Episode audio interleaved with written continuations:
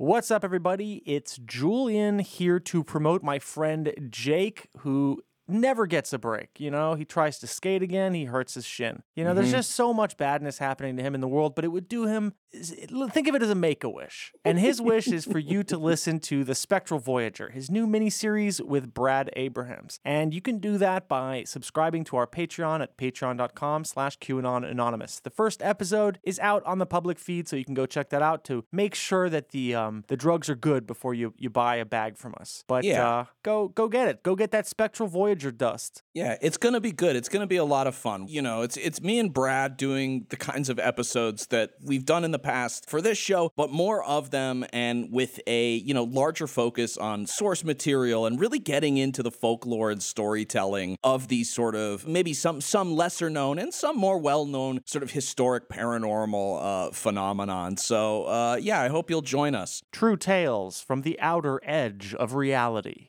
The Spectral Voyager. The Spectral Voyager. Okay, back to the main episode. What's up, QAA listeners? The fun games have begun. I found a way to connect to the internet. I'm sorry, boy. Welcome, listener, to chapter 241 of the QAnon Anonymous podcast, the There Is No Twitter, Only X episode, or There is no Twitter, only X episode. As always, we are your host, Jake Rockatansky, Julian Fields. and Travis View. Social media is in flux. The disruption started when Elon Musk acquired Twitter, purged most of its staff, turned the blue checkmarks into a pay for play system, and welcomed previously banned extremists and QAnon followers back onto the platform. To add to the chaos, last week, Elon announced that Twitter is rebranding as X. His stated goal is to turn X into an everything app, an all in one platform for messaging, voice and video calls, social media posts, payment services, and more. This rebrand included erecting a giant metal flashing X on top of the former Twitter building, much to the discomfort of the building's neighbors in San Francisco. On today's episode, we'll discuss how emboldened conspiracists are using their paid checkmarks to build clout and spread disinformation. This includes a newcomer to the disinformation game named Dom Lucre, who was suspended for posting child abuse material before Elon personally restored his account. Plus, our problematic faves General Michael Flynn and former 8kun administrator Ron Watkins, who've been working to revive Pizzagate ahead of the coming election season. We'll also chat with tech journalist Ryan Broderick in an attempt to figure out why Elon Musk is doing all of this stuff. Fun. Yeah, yeah, yeah. It's um, it's like 2016 all over again, but worse somehow. Well, the internet works less well, so that's good. That's what you Yeah. want. Yeah, and I don't I don't know how successful turning Twitter into, you know, the everything app where you're messaging and you're calling because like nobody I know follows any f- of their like real life friends on Twitter. It's like no, no, no. That world is separate. Yeah. That's that's in your WhatsApp maybe. But on Twitter it's just acquaintances and online friends. The- This is and and you don't want to be calling them and you don't want to be video chatting them. So I don't know. I think I think Elon maybe just doesn't really understand what Twitter is for. I mean, perhaps he's just an immense dumbass. So yeah, all of this has been pretty crazy, um, especially since you know once upon a time I thought like the you know the people who had quasi monopolies in social media were just uh, going to stay stick around forever. You know because of network effects, it's normally near impossible for new social media platforms to challenge the dominant ones. Uh, you know you may not like the people who run the platform, but no one's really willing to abandon their online friends to try something new and get less and worse content. Yes, but what if everyone on that network's brains just literally run out of their nose, just splattering all over their keyboard? You didn't count on that, did you, Travis? I didn't. I didn't. Um, but also, I mean, this uh, has led to new opportunities, you know, because of the chaos at Twitter, uh, which this has included limiting the amount of tweets people can see in a day. It's left Mm. uh, openings for competing microblogging platforms. There's the open source Mastodon. I like that conceptually. Uh, I have an account, but it's just, I don't know, it's a little, little clunky for me, I gotta say. There's also uh, Bluesky. This is a project that's actually spun out of Twitter and happens to have former Twitter CEO Jack Dorsey on its board. Now, I've been using that one most often. That one has the most old Twitter like feel. It's just sort of like fun and jokey, and not as many extremists and uh, Nazis and QAnon followers are on that one quite yet. Have you ever heard of um, Magnum 45? Uh, yes. What about it? It's a type of social network, and you point it at your head. You just want one bullet in the chamber, one in. No. And I'm not finished. No. I am certainly not finished, but I guess I'm being censored once again. I couldn't imagine. It's like I reluctantly got on Twitter in the first place, basically to promote this podcast and talk about disinformation. And I couldn't even do that. I, I had to resort to talk, you know, talking about video games and uh, movies and music I like because uh, the former just made my brain bad. So the idea of migrating to a new piece of shit place, you, you, you know, that's a little bit better than the current one is just totally overwhelming to me. So I'll stay until, you know, until I get kicked off or I delete the app permanently. I'm one of the two. I joined it to create disinformation and also review movies, much to the anger and horror of everyone else on Twitter, Yeah. who is shocked that I did not think uh, Oppenheimer was a masterpiece. You know what? You're not the first person that I've that I've heard say that. I have a very good friend whose opinion that I trust, and you know he thought that Oppenheimer was kind of boring. You know what? I trust you, Jake. I'd like to hear your review, seeing that you haven't seen the movie at all. I think that you're probably even more equipped than usual to review it. Yeah,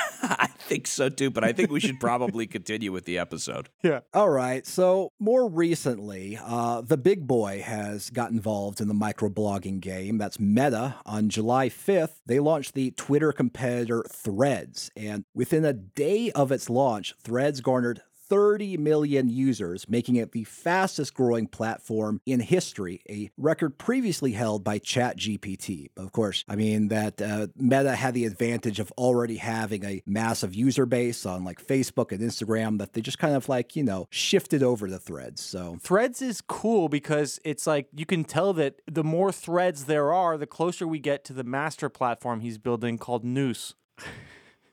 So, all of this competition could not have come at a worse time for Elon Musk. So, Twitter has become a money pit, not just because of the heavy debt load he assumed to buy the platform for $44 billion, but also because, according to Musk himself, the social media company's advertising revenue has plunged roughly 50%. Musk keeps claiming that traffic on the site has never been higher, but according to data from uh, the independent SimilarWeb, that's not the case. Uh, they say that uh, overall traffic on the platform has declined steadily since January, falling 5.8% as of June. Oh, that is th- those are rookie numbers. Come on, folks, we need to get off this platform. I have been spending so much less time. Come on, join me, folks. The thing is, you're incentivizing like the guys who would normally be on, you know, perhaps an anonymous message board, but you're also not allowing them to post the kind of stuff that they could post there. And, you know, they're it's not anonymous. So like I don't know who this is for. I don't know who it's for anymore. Is, is it just sort of like the middle of the road, like wannabe channers that still want to feel uh, official and, and have a, an email address and phone number tied to their account? I don't know, but it's not fun. And the logo is dumb and it looks bad and the site works less well and it was never great to begin with. So Yes, people are forgetting that before Elon, Twitter already was a net negative in anyone's life who uses it.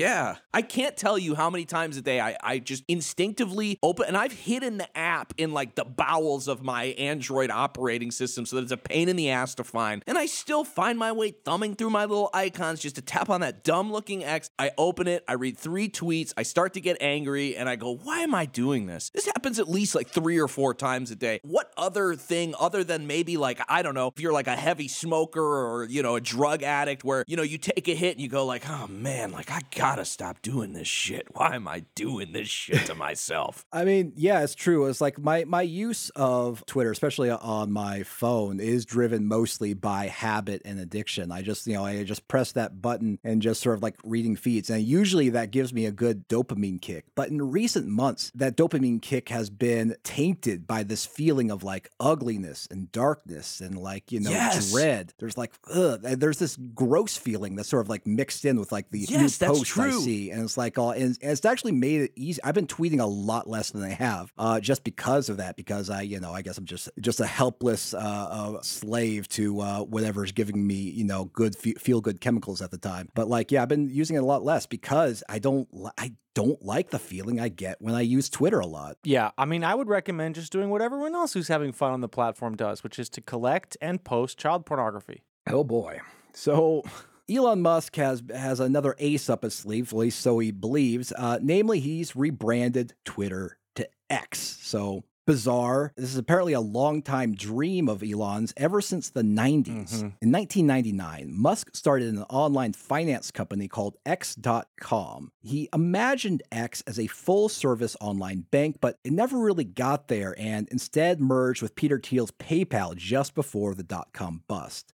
Journalist Max Chafkin, who we've had on the uh, on the podcast before to discuss Peter Thiel, in his book The Contrarian: Peter Thiel and Silicon Valley's Pursuit of Power, has an interesting anecdote about how Elon Musk was ousted as PayPal CEO partly because he fixated so much on this X rebranding for PayPal. It was better than his original idea, Musk Space. This kind of idea is like um like a very green writer or young entrepreneur who who wants to do everything. You know, I remember I was working as an assistant for this guy a long time ago, and he was like an advertising guy, and he said, "You know, what do you want to do with your life? Like, what do you want to, you know, what do you want to be?" And I was like, "Well, I was like, I want to, I want to write the movie, and I want to act in it, and I want to, you know, do the score, and I want to do all of this stuff." And he looked at me like, "You can't do all of that. Like, it's just, it's, you know, there are very few people, and and it takes, you know, years and years and years over a long career to be trusted by an industry with that kind of freedom. When you spread your focuses too thin, everything just ends up kind of mediocre and shitty, as opposed to concentrating on one thing and doing that one thing really, really well and being known for that. And it surprises me a little bit that Elon has has been around this long and still has this like almost like childlike dream of being like it's the everything app. You can order your food on it and then you could call a liberal a snowflake and then and then you can call your mom and then and then you can uh, uh you know write a review uh, for the auto body shop you just went to. It's like no, because there are other sites where you can do all of those things much better than you will be able to on this platform. Also, no one wants to trust him with an everything app. With Even if we're going to have an everything app, let me tell you the last person I want in charge of it is this moron. No, if we had like an everything app, I would trust. Hmm, hmm, hmm, hmm, hmm. Who would no, I no trust? one, no one. I don't. I don't trust any human being to control all of my social and financial interactions with the world. I don't want a middle, a single middleman for my entire life. That sounds dystopian. You know who I would trust?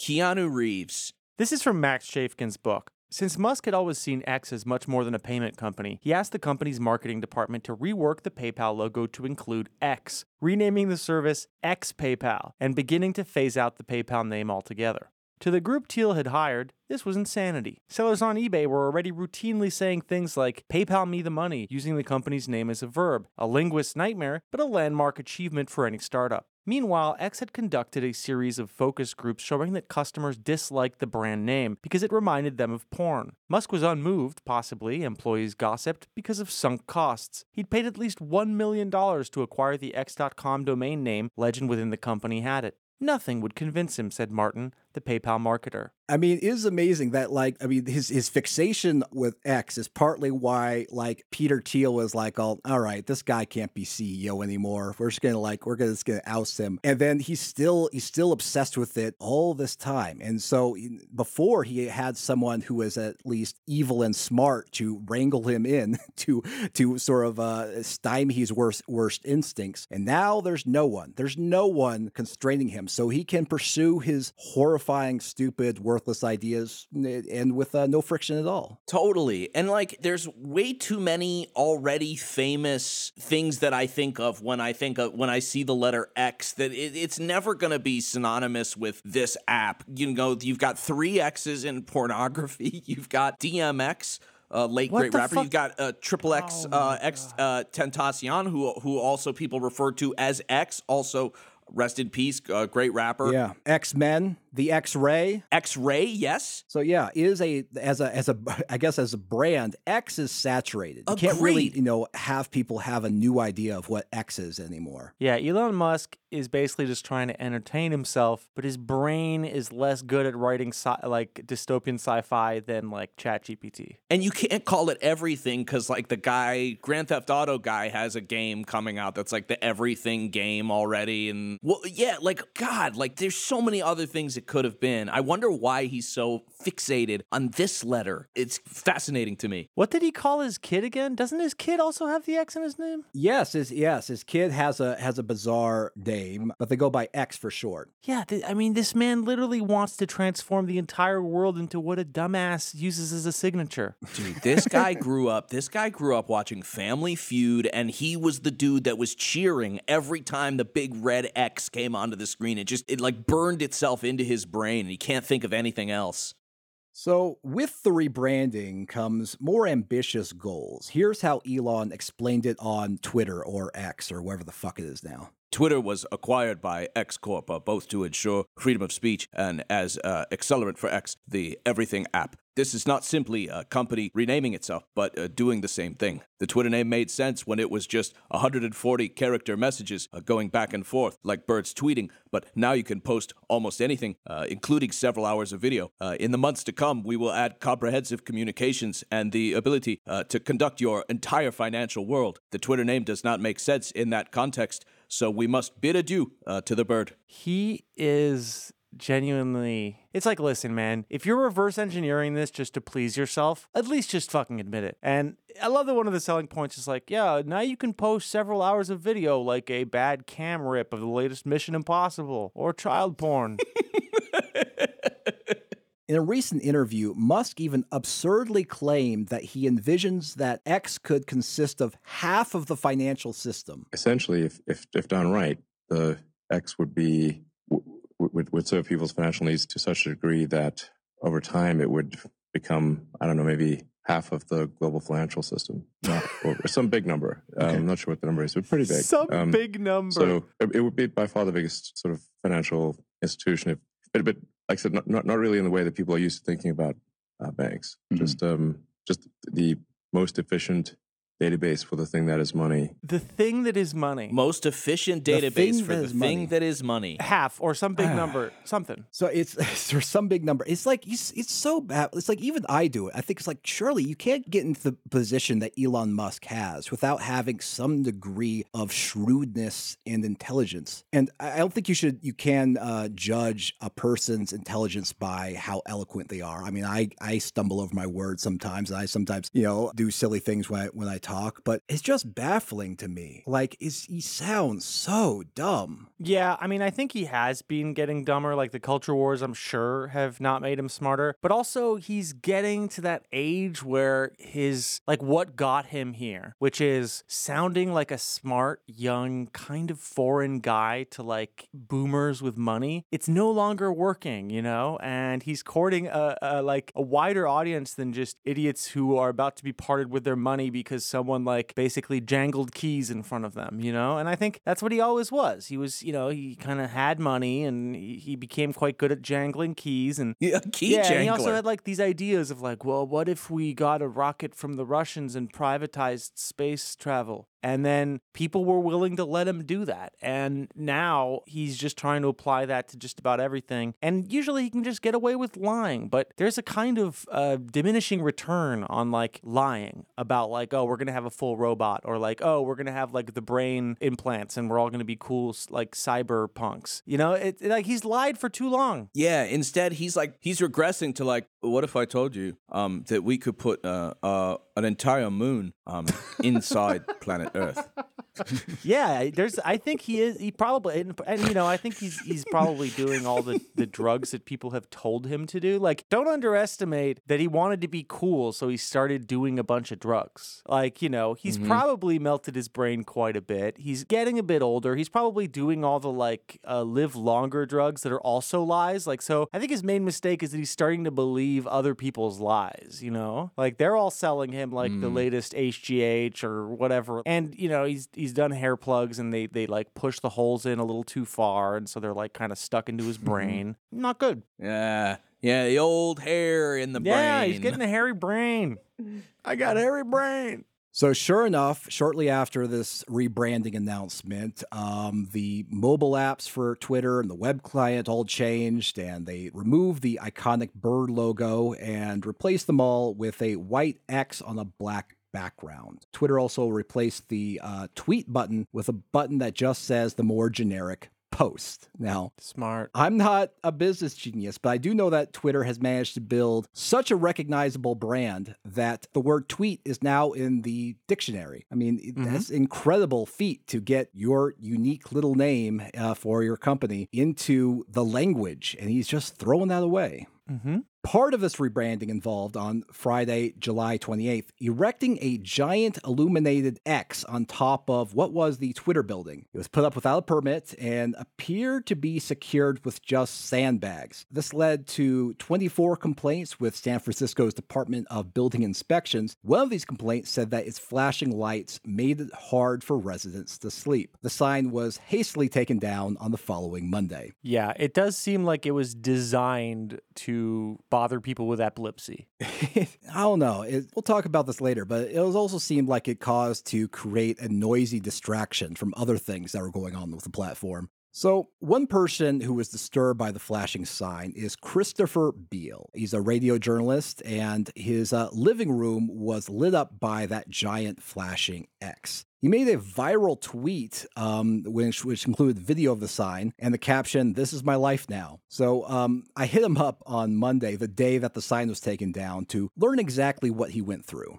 Christopher, thanks so much for taking the time to talk with us today. Sure, glad to be here. Thanks for having me. Now, first of all, how long have you been living across from the Twitter building? Um, I've lived in the neighborhood for two years, and I've lived in the building I live in now since around Christmas time. Oh, okay. So, I mean, when like in that time, has it been disruptive at all? I mean, like before the the recent incident. It's been entertaining. When Elon first took over at Twitter, there was a lot of like protest activity on the streets, mm. And of course, a lot of news crews out in the area. But things things really started getting interesting when Elon first tried to alter the the Twitter sign. I don't know if you remember a while back, he he made it say titter for a while, which is awesome. Um, that's deep sarcasm, by the way. Um, and so there, it's been sort of just these visual things that have been happening. But the giant flashing LED X has definitely been the most bold "look at me" statement that the Twitter building has made in a while. Yeah, when when did you first notice that? I mean, was it constructed? It was being constructed the day before it started flashing. I mean, did you notice before the lights were turned on? I noticed Friday morning mm. that there were crews assembling something on the roof. And the X building or Twitter building has this uh, big roof deck outside that I guess at one time was used by a lot of employees. I overlook it and don't see a lot of people out there very regularly anymore. But um, they had this big, beautiful roof deck, and there was a crew assembling something. And it took, as the day went on, it started becoming more clear what exactly they were building because they were doing it in pieces. But they were assembling this large X out of, um, I guess, steel girders and uh, and trusses, and I don't know the technical terms, but you could see that it was slowly the the new X logo coming into shape. And then they started putting LED lights on the outside of it and turning them on one by one by one by one. And as the day slowly went on and the evening slowly went on, it got brighter and brighter and brighter. And then after sundown, it was just alarmingly bright. Like rave levels of brightness coming off of that roof, aimed at like three very busy apartment buildings. Um, so I must have been the only person that stepped outside and got a video of it, and I threw it up on Twitter as sort of an afterthought the next morning in reply to somebody else's quick video. And before you knew it, it exploded everywhere. And this has been my entire life for the last four days. Yeah, wrong place, wrong time, I suppose. Uh, but yeah, the I mean, it seems like deliberately obnoxious in the sense of like being a publicity stunt. I mean, there's a way to like you know sort of make your new rebrand known in a kind of ostentatious way that's less obnoxious than this. But it seems as though Elon and company decide to go with the downright almost dangerous level of uh, brightness and flashing lights. Yeah, it's. I could imagine if someone had had epilepsy, it would be a problem. For me, it was just an annoyance. Like honestly, I was just trying to watch a movie in my living room and couldn't do it. I had to go to the other side of the apartment. But like the irony in all of it is the intention behind it, which I'm just seeing come out in the last 24 hours. But the idea, there was a drone flying around it, and the idea was they were trying to put together a promotional video about how much they love San Francisco and how they're staying in San Francisco. But like, do you do that by angering an entire neighborhood? I don't know. I mean, I the sentiment is great. It's cool to know that they want to stay in San Francisco, but also like, hmm, the way they chose to do it. Interesting choice. Yeah, the way they chose to do it is to, you know, violate city regulations about these kinds of nuisances. Now, I, I like, do you know if there's any like recourse? Has this been on every single night since that original night? No, in fact, so it was on Friday night until very, very late. I, I went to the other side of the house around midnight to escape it, and it was still on. Saturday night, it wasn't on at all. Um, in fact, nobody touched it all day Saturday. And then Sunday around sundown, it popped back on and was on until I don't know until maybe 10 or 10:30. I got home from dinner at 10:30 and it was off. So I'm not sure exactly what time they shut it down, but it was definitely on last night. And then the latest as of Monday morning when I left to come to work, there is a crew on the roof of the building taking it down. Oh, yeah, I gotcha. Well, that is, I guess, surprising. I mean, it sounds like you know he's been pretty defiant about you know following regulations before, but uh, but in this case, it seems like it was perhaps too much. Well, glad that you got, um, uh, you know, your you can look outside your living room at night without being blinded now, at least. Yeah, I mean, honestly, the one thing that I am a little concerned about is that, like, I wonder if it's a test case for an, for new signage for the building, and so I, I wonder what's I wonder what's coming next because I don't think it's just going to go away and we're going to get a conservative little sign with an X on it. Like, I think you know, no, just in my personal observations of Elon Musk, I don't think we've we've seen the last of this X. Probably not. Now, your tweet went really, really viral. I think I think tens of thousands of, of retweets, or whatever the hell they're calling it now. re re X's Rexes, if you will. Yeah, Rexes. I mean, yeah, we're doing branding for them already. But I mean, did you get any responses from, say, uh, Elon Musk fans asking about your viral tweet? you know, I've been a little, I don't want to say I'm surprised because nothing surprises me on Twitter X anymore. But yeah, a lot of a lot of the response to what is simply a vi- I walked out on my patio and recorded a 15 second video and hit send on Twitter. It wasn't that serious, right? But a lot of the responses I've been getting have been very vitriolic and and sort of aimed at me as a human and I'm brushing it off because it says, you know, to, to hate on somebody you don't know on Twitter says more about you than it does me, but that's been the the the most alarming part of it. The the great part about it is that I I am a journalist and about half of my time I'm working on independent projects that I self fund and you know do because I feel they need to be done. I'm sure you can relate to that as an independent podcaster. And so like honestly, I'm grateful for the publicity. Like if Elon's X stunt can uh, can get a few more ears on on some things that I'm making that are really important to me, then uh, then maybe this chaotic weekend will be worth it. But it really was a you said wrong place at the wrong time at the beginning of this interview, but honestly, it feels like right place at, at the right time, at least now. We'll see how I feel in a few weeks, but Sure. Well, let's see if we can salvage your uh, ruined view. Uh, so, what what projects are you uh, are you working on right now? Where can people go to learn about uh, the the audio content that you're working on? I work on so much stuff that when people meet me at a party and they ask me what I what I do, it's sort of like, okay, I might I either need to pick one or or I need to sit them down. So what I've done is uh, I've just put everything on my website. It's a link tree, christopherjbeale.com, B E A L E, christopherjbeale.com. That has the list of my plethora of gigs and shows that I contribute to, and it also has a lot of my content, including my podcast Stereotypes, uh, my podcast Unpacked, my podcast Theme Park Pulse, and um, all the other content I create. I write for newspapers. I do a lot. I'm just constantly creating stuff. So uh, come check me out if you don't mind. Sounds cool. We'll put that link tree in the show notes. Thanks for coming on our show and sort of explaining your unusual experiences. Sure. Happy to be here. Thanks for having me, Travis. Wow. they already they already have disassembled it. I love that it's the deserted communal space atop the Twitter building that he set this X on, like the ruins of the company that he destroyed. yeah, almost Yeah, poetic. exactly, like an alien marking its territory after it's like blown up the White House. He's gonna use it as an X to like call in a satellite bombing. yeah, I was trying to come up. I was trying to think of a funny like bat signal joke, but who would you summon? What does uh, Xzibit show up and you know pimp Elon's ride? I mean, what ha- you know who do you call when when the X signal goes up? Uh, pedophiles.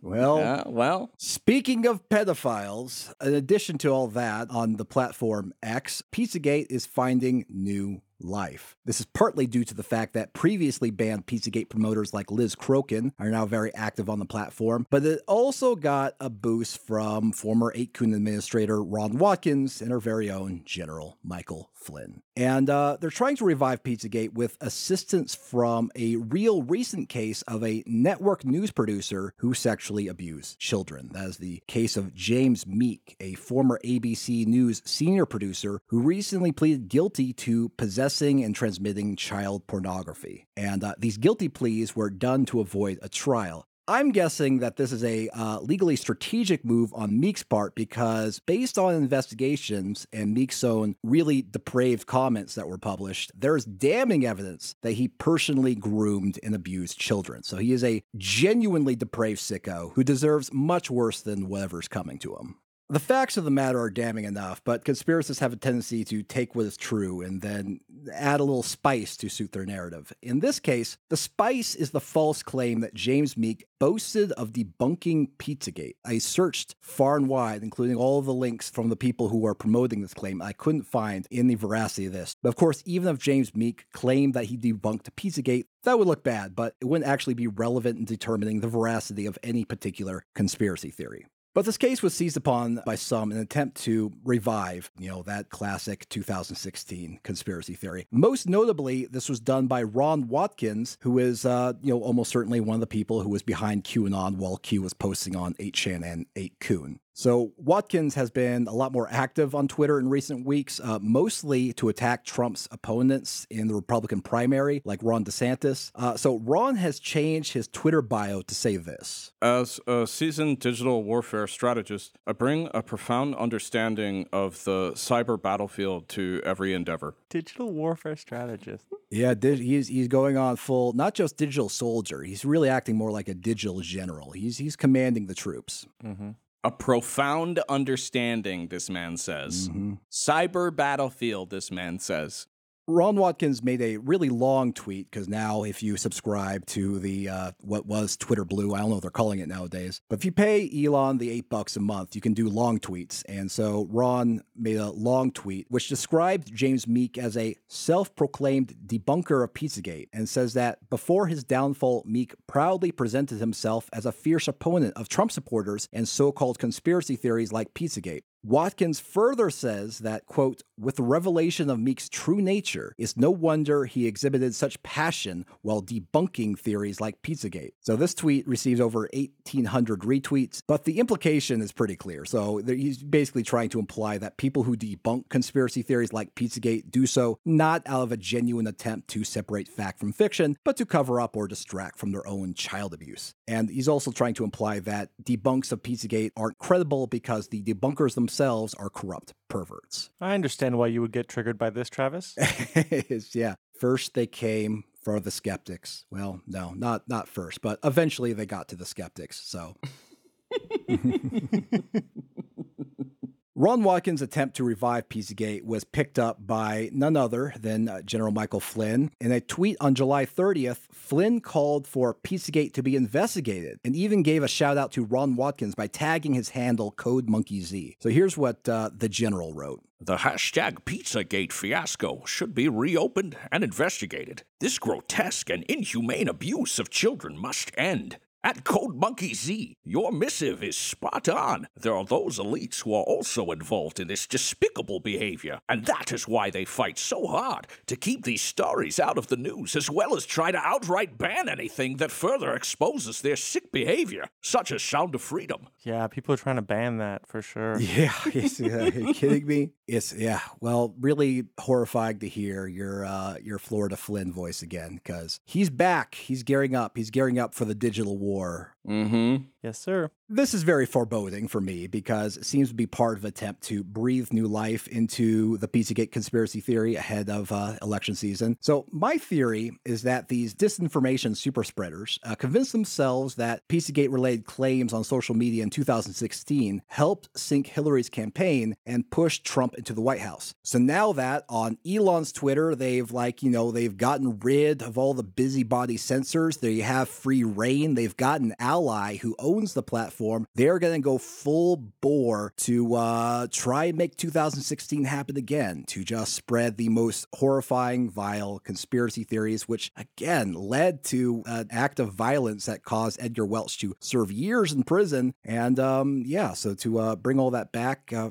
so it should be a real horrifying next year and a half or so on social media. I mean, one thing that I want to mention here is like Pizzagate, the whole point was that they were using these pizza code words and stuff. Is there any sign that this awful human being uh, and uh, pedophile Meek did this? That there's any code words involved, or No, no, no. it's just it's just like oh, we found a pedophile that exists in the public sphere or is in the media Yeah. in some way. Let's focus on it. That's basically it. So there was a really sick, horrifying child abuser who happened to have a pretty senior position in network mainstream media, and therefore, but yeah, the the other part about Pizzagate where they're using code words wasn't wasn't true, or at least in this case. Well, fuck the media and you know fuck ABC or whatever. I don't I don't care about any of that. But it's like let's let's try to. We, we, couldn't we just call it pedogate? I mean, you know, come on. They, they have do some habits. sometimes. They do sometimes call it pedogate, but Pizzagate again. See, here's the thing. I think I think Ron Watkins and General Flynn have a better appreciation of branding than Elon Musk. They've got a brand. It's sticking in people's Yeah. minds. They don't want to deviate from that. And they're like they're like singer songwriters who you know they put out an EP and then uh you know they put out you know their first sort of studio album and they get popular. And then when they do their second studio album uh, they're reusing songs you know from the EP that nobody ever heard of because they weren't popular then. And like Travis was saying now that they know that Twitter is favoring and boosting accounts that are more aligned with people who might believe in this kind of stuff they're like oh we could just like bring it out again because there's gonna now we actually have a better reach. Uh now people are gonna be seeing the content. I mean we can't waste all this great you know pizzagate content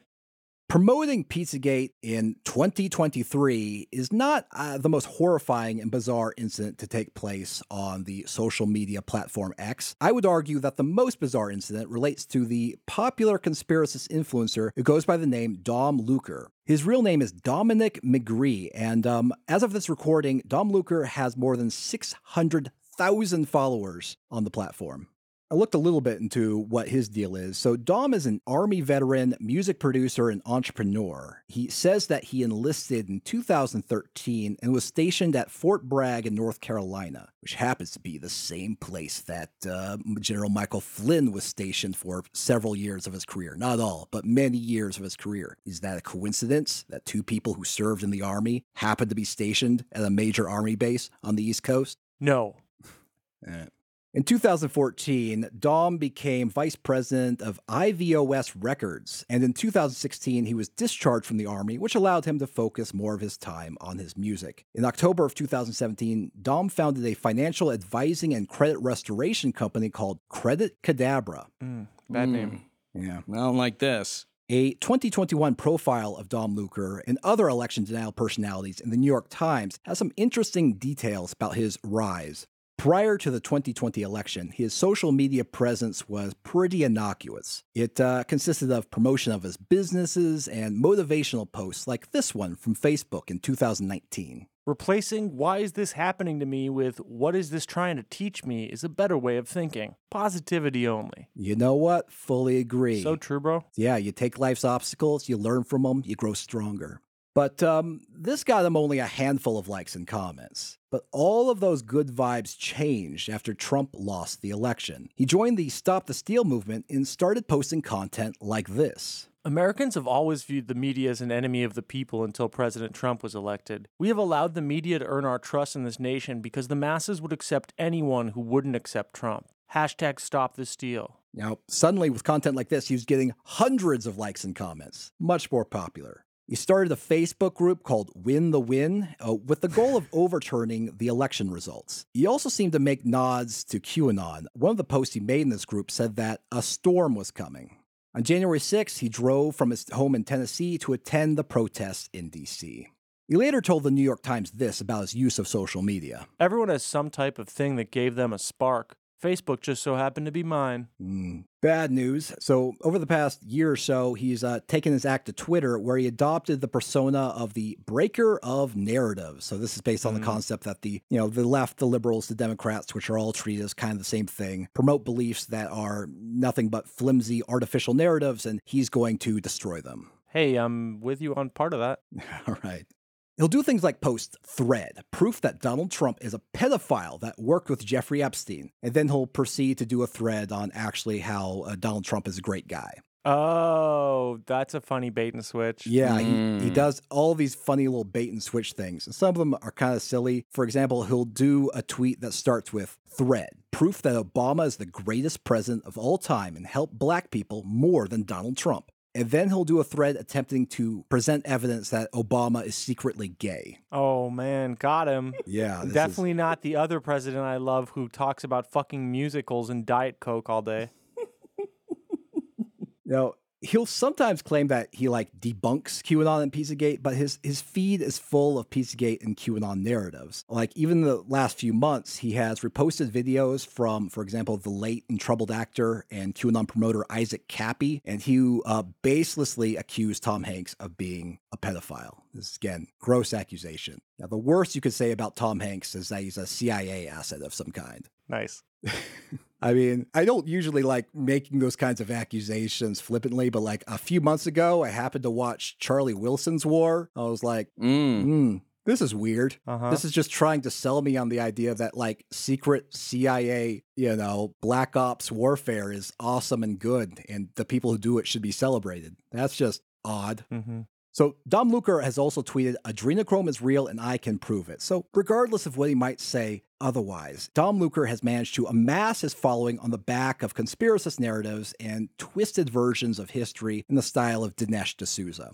Recently, Dom Lucre crossed a very bad line. He posted a still image from a notorious child abuse film, was suspended from Twitter as a consequence, but then had his account unsuspended, seemingly by Elon himself. So apparently, what happened was that on July 22nd, Dom Lucre posted an image from a film that was distributed by an Australian man who was sentenced to life in prison in 2018 for sexually abusing children in the Philippines. This image stayed up until July 22nd 26. And then, of course, many people saw it in the days in between. And let's not forget he watermarked it with his Twitter handle, which he loves to do with stuff he's reposting. Uh, yeah, yeah. So he has he put his Twitter handle on an image from content that's illegal to possess and very illegal to distribute just sickening, psychotic. I mean, just just moralist. Just just I can't have the words to describe, you know, the ways in which this kind of clout seeking ignores any uh, speck of humanity. Genuinely sick stuff.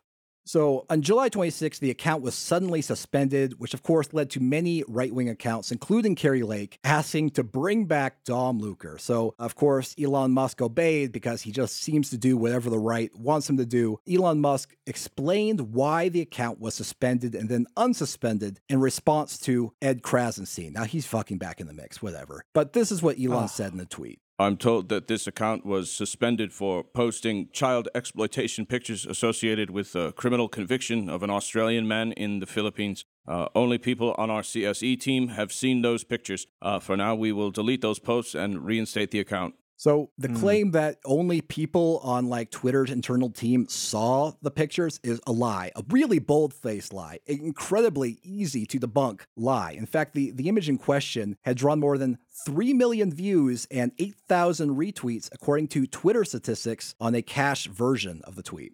Weird. Like, why would he do such a horrible thing? So, Dom said that he did it to draw attention to child sex trafficking. Now, I feel like this is the logical endpoint of believing that problems can be solved entirely with exposure in raising awareness in posting. Eventually, you convince yourself that you can fight child abuse by posting an image of child rape and torture. Yeah, we need to. I mean, guys, let's get these hard drives. Like, what the yeah, fuck's yeah. going on? no, with this you guy? should. Yeah, who- seriously. Who, the fuck sent you this? Because they they need they need to be contacted by law enforcement.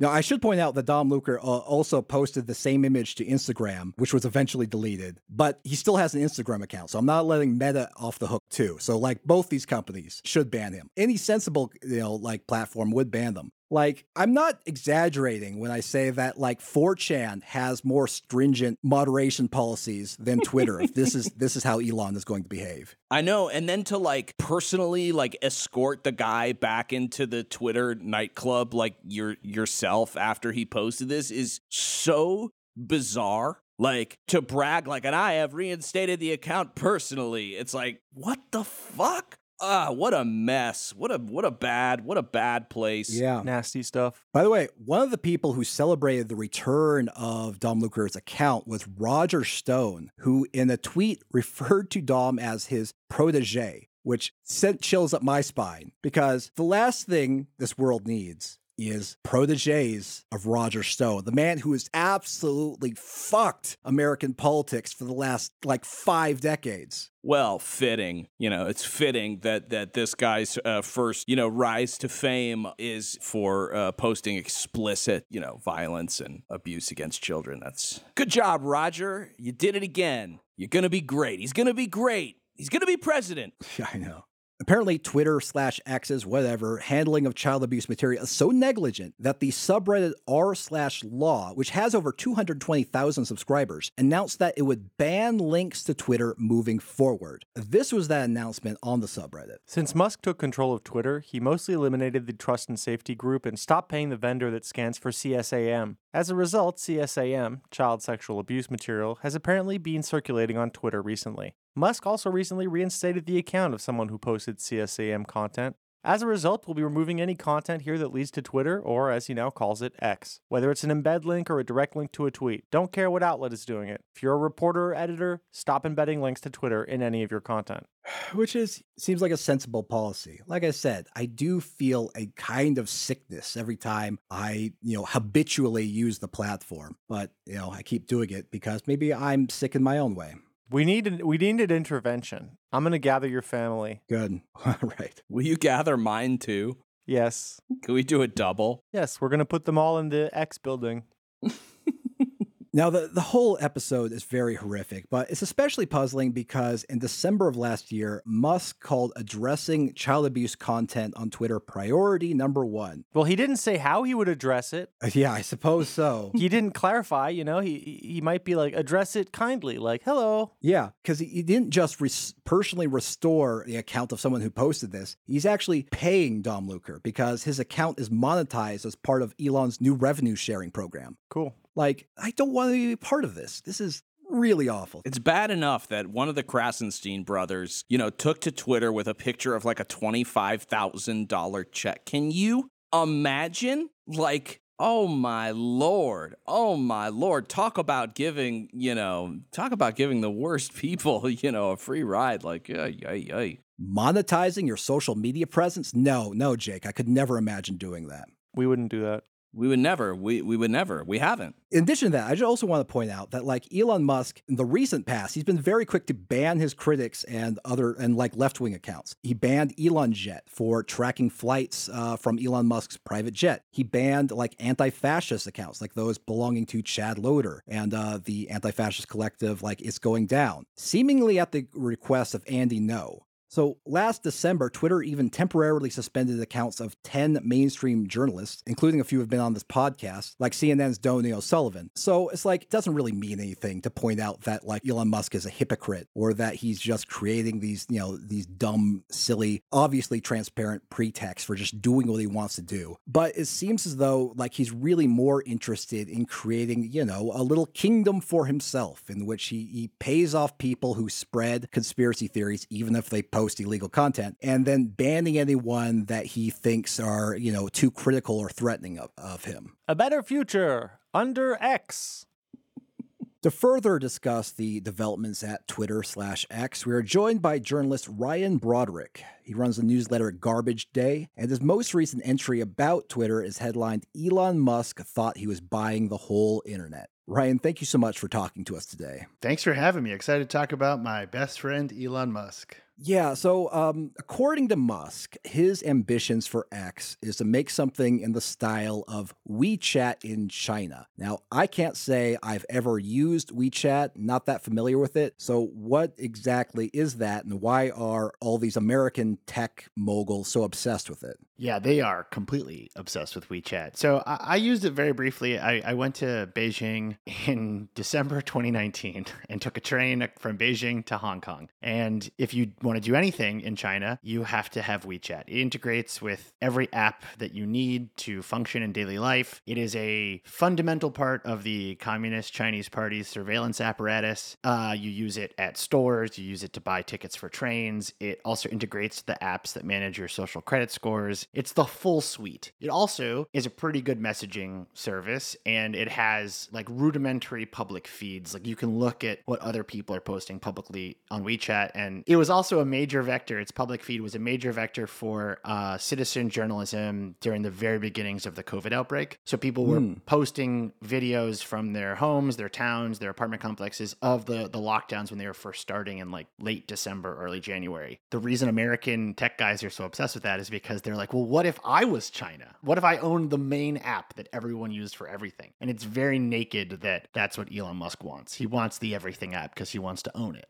Yo, I gotta say, having some billionaire in Silicon Valley just be the single middleman for everything I want to do in life in terms of social media and contacting people and payments and banking doesn't seem like an upgrade for having this app controlled by a single party government. it's, it, it no. sounds kind of dystopian. It's the same. It's the same. I mean, it's the same. Well, okay. So I do think it's interesting that this idea is very much in the ether of Silicon Valley at the moment. There are all of these guys that are completely hooked on concepts like rationalism and uh, effective altruism, right? All of these guys are really obsessed with the concept of techno nation state stuff. And in fact, I, I went to Miami Bitcoin a couple years ago and I sat through all these panels of all these with all these guys talking about how they could turn their Boca Raton condominium complex into a nation state with the power of Bitcoin. And I, I, I don't think it's an accident that Elon Musk, who's very much in that world, is effectively trying to do the same thing with Twitter. And and my theory is that he's picked Twitter because he liked Twitter. And and that's as deep as it, as it goes. Musk's recent actions have like really invites the question like what the fuck is he doing? Especially with the rebrand because twitter is one of the most recognizable brands in the world. Is part of the reason why you know the entire company is worth 44 billion dollars because that company has spent years building up this brand to be in the minds of social media users while x is just a single letter. So what possibly could possess him to throw away all that brand value? It's because x's are cool man. X oh, is okay, cool well, as hell Right. Like it's I would say it's the second coolest letter other than Z, which is super cool, mm. you know? That's I true. think you're yeah. forgetting Q. Oh, right. I forgot what show I was on for a second. That's right. I'm sorry. Q is pretty cool. you you can clip that by the way. Q is pretty cool. okay, hold on though. Let's really talk about this because X is historically a negative letter. Uh, uh, you know, X. It's like don't don't go here. X. Eh, you're wrong. You know, X. uh, you're crossing out. Cancel. Like it's uh, like what what about are you the are letter you mixing X? up? You're mixing up a cross with X. That is so awesome. What You're are you mixing- talking You think crossing something out is just the letter X? Yeah, dude, but visually it's the same thing. That's a good point. And it's like, don't go That here. is a you great know? point. Eh, Okay, wrong thank you. way. you know what I mean? No, it's like you're right. He, wha- he couldn't have picked a, a more inviting. You know, to me, X is the least inviting letter. I, don't know what a better one would be. I Well, mean, let's run through this, right? Let's let's run let's run through all the letters. let's you know? let's go through the entire alphabet right now. Let's spend 25 minutes. You can't do K because that's Kmart, right? And you can't do Right, right. You can't do K. What about A for Apple? A, it's the beginning of the alphabet. So many good things start with A. Apple, um, alphabet.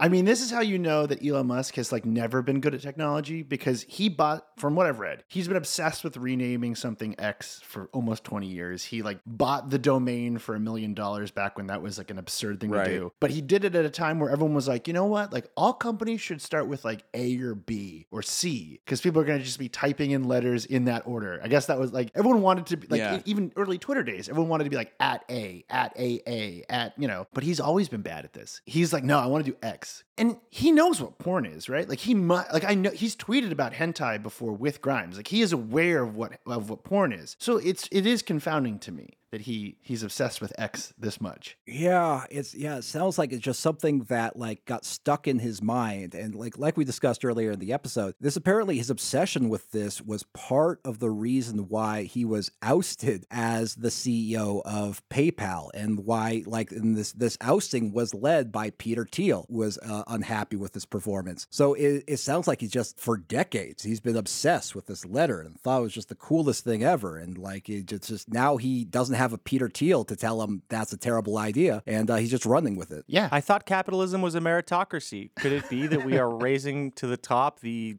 biggest morons? No.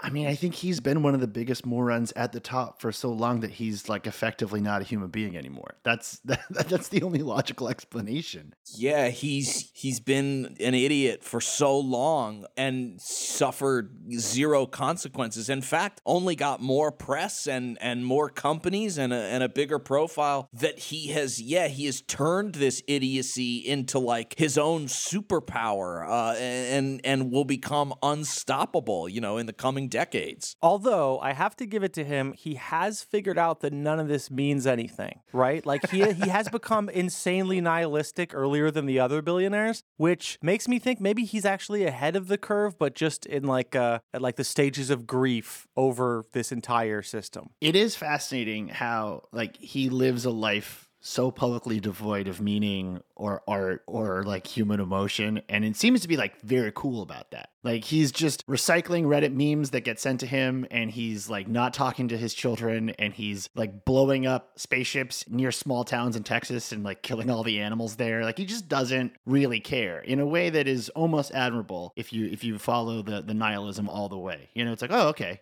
that's you're really committed to the bit I mean, he is kind of like a Trumpian billionaire in the sense that usually, you know, the the people at the top of the financial system are aware that obviously like the the rules that the rest of us are governed by don't apply to them, but they try to be a little bit more discreet about it. Whereas Elon Musk, he does not give a fuck. He will flout every rule. He won't pay rent. He'll ignore, you know, uh, local regulations. He doesn't care about laws, even employment laws. Like it doesn't matter to him and and he doesn't care who else, you know, turns their head and realizes like, hey, this guy is not playing by the rules. Because it's like, oh, come on, be grow up, grow up. The rules don't apply to someone like me. Grow up? What do you mean? He's funny, man. He posted uh, the T-shirt "I love Canada" and he uh, Yeah. obscured part of it, and it says "I love anal." Yeah, he's an epic memester. I don't I don't I don't like the way you're talking about this epic memester. He knows all the best rage comics from 2007 and he's going to post them. You watch.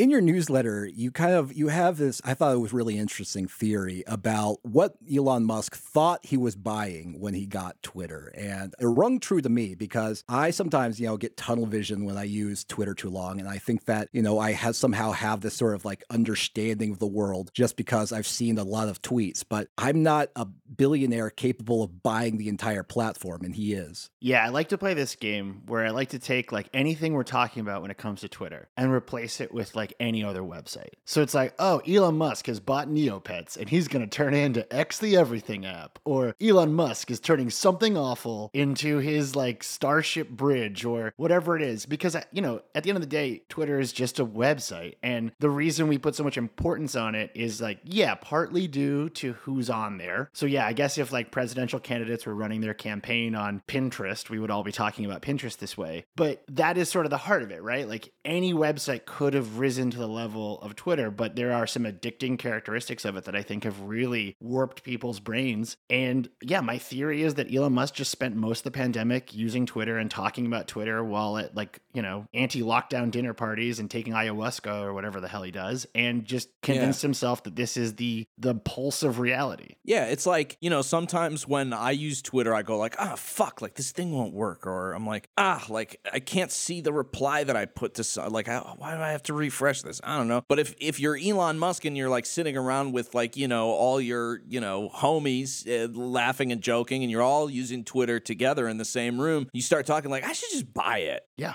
I should just buy it and then it would be mine and I could have it and then I could make it the way that I want it to be. Like it is, it, it, it, feels like an idea that was birthed out of a joke because I don't think he actually really wants to make the platform better or become a hero who took over because he could have done that so easily. All he would have had to do is buy Twitter, expose, I don't know, anybody, you know, like in a real way, not like, you know, glad hand it to like some weird journalist and have them cherry pick uh, emails and shit. But like, yeah, expose like whatever kind of bias was happening and then introduce a Twitter Blue subscription, but you can only buy it with Dogecoin. He would have made a ton of, you know, a ton of crypto bros millionaires overnight. Everybody would have loved him and it would have been case closed but it hasn't been that at all. It's it's been one sort of like I don't know misstep after another and sort of janky introduction and rolling something out only to roll it back silently, you know, 24 hours later. It's just I really just don't understand like what he thinks he's doing and I don't know. There's there's no way for it not to just come off as like pure incompetence. Yeah, I, I always hesitate to like compare stuff to like I don't know Trump or the insurrection, but I I, I do think that I mean, do you remember the text messages that kind of surfaced during his purchasing of Twitter of like all of those like weird sad men in Silicon Valley being like, "Oh, dude, like once you get this, like you can like what you just said, like you can like make it run on Dogecoin and like all that stuff." Uh-huh. To me, that that is just like the insurrection of like the lowest common denominator Silicon Valley guy being like this thing that is used by minority groups and activists and the media, like we can hijack it and just take a giant shit on it and we can remake it in our own image. And those text messages to me are the exact same force that you see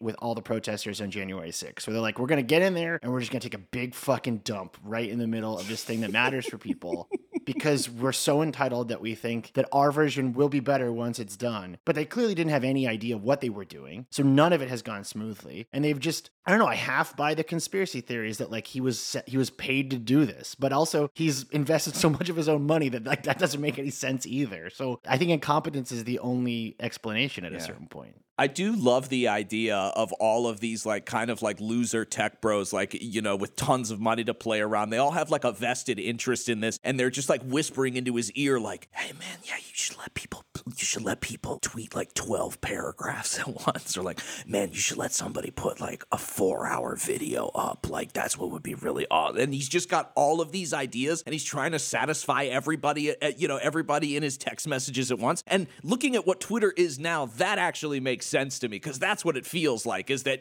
there are a hundred different people in his ear and he's trying to for, sort of like uh, find some some kind of compromise so that everybody is like not totally pissed off at him. Yeah, he's they're like, "Oh man, wouldn't it be cool if Medium was also YouTube?" And he's like, "Yeah, that's great. That's a great idea. I'm going to do that for some fucking reason on a site that only has 280 characters historically. That sounds great."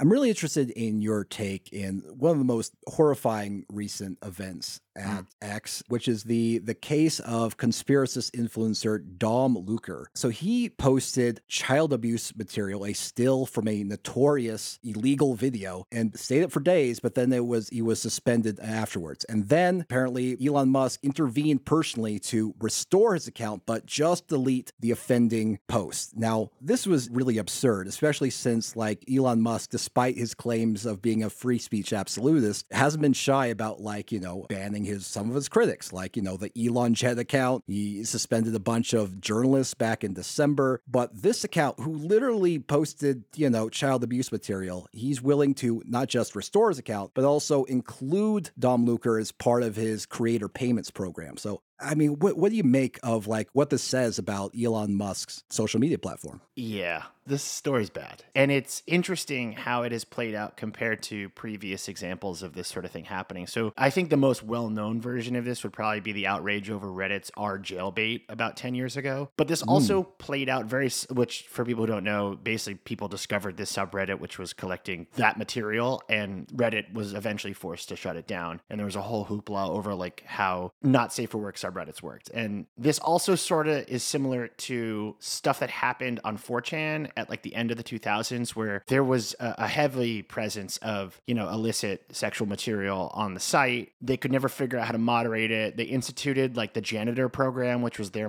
their moderation thing and and CSAM was kind of the last line for 4chan for a long time. Like it would get taken down almost immediately. Like even they were pretty strict about it. And this is the other thing that I actually don't know the answer to. So with Section 230, a lot of the moderation conversations I've had regarding sort of the regulation of illegal material on social networks, when I've talked to moderators, moderation teams about this, like the, the general rule is you moderate it without ever acknowledging that it's there. Because if you were to do so, you're sort of opening a regulatory can of worms. You have to kind of deal with the problem if you acknowledge it. But if you have automation, you know, it's like, oh, the automation missed it, like whoopsie daisy, you know, and that's kind of Facebook's modus operandi. And, and that's kind of how a lot of these sites work. So for Elon Musk to publicly admit that this material was on the site, publicly admit that he is aware of the user that posted it, bring the user back, give them moderation tools. I mean, the whole thing to me is just like one giant advertisement for the FBI to raid the office. Yeah, and that user that posted it, like, if he hasn't had a, a meeting with law enforcement, I'd be very surprised if it doesn't happen, you know,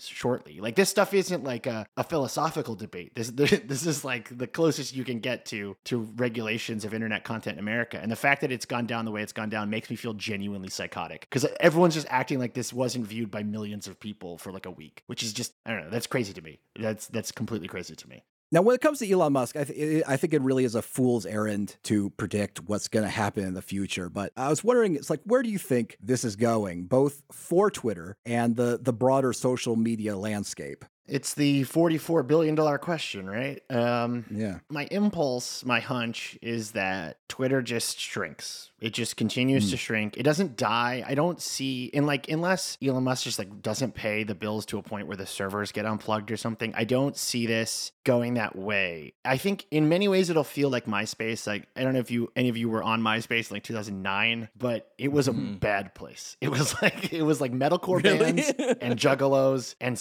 and like porn bots and that was kind of it. And I sort of suspect X, Twitter, whatever it's called going forward, will feel that way. I suspect Bluesky will emerge as kind of like the Tumblr to its Reddit, like the place where everyone's like, no, we're normal over here, and we're definitely not constantly fighting each other over petty bullshit. And we're definitely bigger, but they're not. I mean, the biggest user on Bluesky's like got 70,000 followers, so it's still a drop in the bucket. Threads, from what I've seen, is over already. Like I think it's lost half its users in three three weeks. It could always bounce back, but I just sort of think that the days of a public feed are going away. And I think a lot of people are retreating to group chats, discords. I think even the use of ChatGPT is part of this trend where it's like instead of using this public repository of stuff, you want like a private chat interface. I, I, I think that's the future, at least in the near future. And I don't know, you know, how long it'll take for a, a public feed to come back because even TikTok doesn't really feel public. It feels siloed and insulated. And so I, I sort of think that's our near future, which is just going to cause so much havoc on like people's understanding of stuff. I think. Yeah, it's that it really is a double-edged sword because on the one hand I'm like, good, I don't need to hear, you know, a billion people's opinions uh, all at once. But yes, the moment everybody gets siloed into their own discords or group chats or whatever, then eh,